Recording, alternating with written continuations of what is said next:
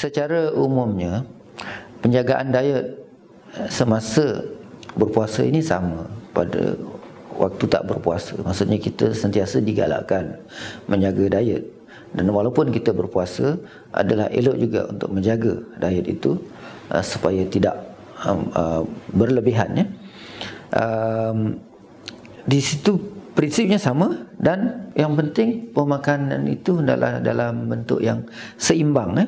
Uh, tidak maknanya dia tidak akan memberi kesan sebab kelebihan berpuasa Islam ni kita tidak meninggalkan setengah-setengah jenis makanan dan mengambil setengah jenis maknanya ditekankan situ kita total abstinent dan apabila kita berbuka kita berbuka dengan semua jenis makanan. Jadi di, disuruh kita ambil secara seimbang. Maksudnya uh, jenis-jenis makanan mestilah seeloknya masukkan semua jenis sayur-sayuran buah-buahan daging ikan ya protein uh, dan juga karbohidrat uh, roti nasi ya uh, cereals contohnya dan juga uh, dairy products susu dan sebagainya dan untuk bersahur digalakkan ambil makanan yang hadam secara perlahan supaya tahan memberikan kepada kita tenaga untuk uh, bertahan lebih lama ya dan makanan-makanan yang mengandungi karbohidrat uh, yang uh, hadam perlahan dan juga yang ada fiber.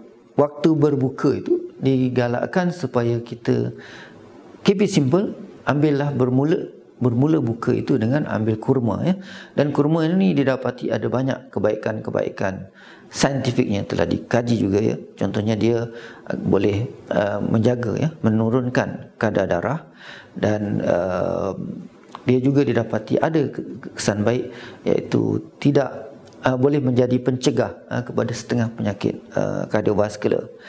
Uh, kita dinasihatkan supaya jangan makan terlalu banyak sebab itu uh, kita selepas berpuasa lama jadi mungkin badan kita dah shock nak ber, nak bermula semula enjin badan kita itu jadi kita perlu secara perlahan-lahan ya jadi jangan overeat jangan terlalu banyak malah elok makan dengan makanan yang ringan dahulu. Contohnya uh, mungkin sup ataupun salad dan sebagainya. Dan sebab tu mungkin bersolat dan boleh makan berat ya kemudian pengambilan air adalah penting untuk sentiasa minum Uh, sebab kita memerlukan uh, banyak air dan hanya kita hanya boleh minum. Semasa berbuka jadi kita minumlah di waktu uh, malam itu sampai bersahur supaya cukup untuk kita carry on ya.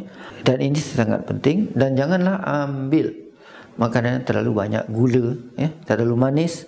Dan ini sebenarnya akan kalau kita ambil waktu bersahur kita elok akan cepat haus.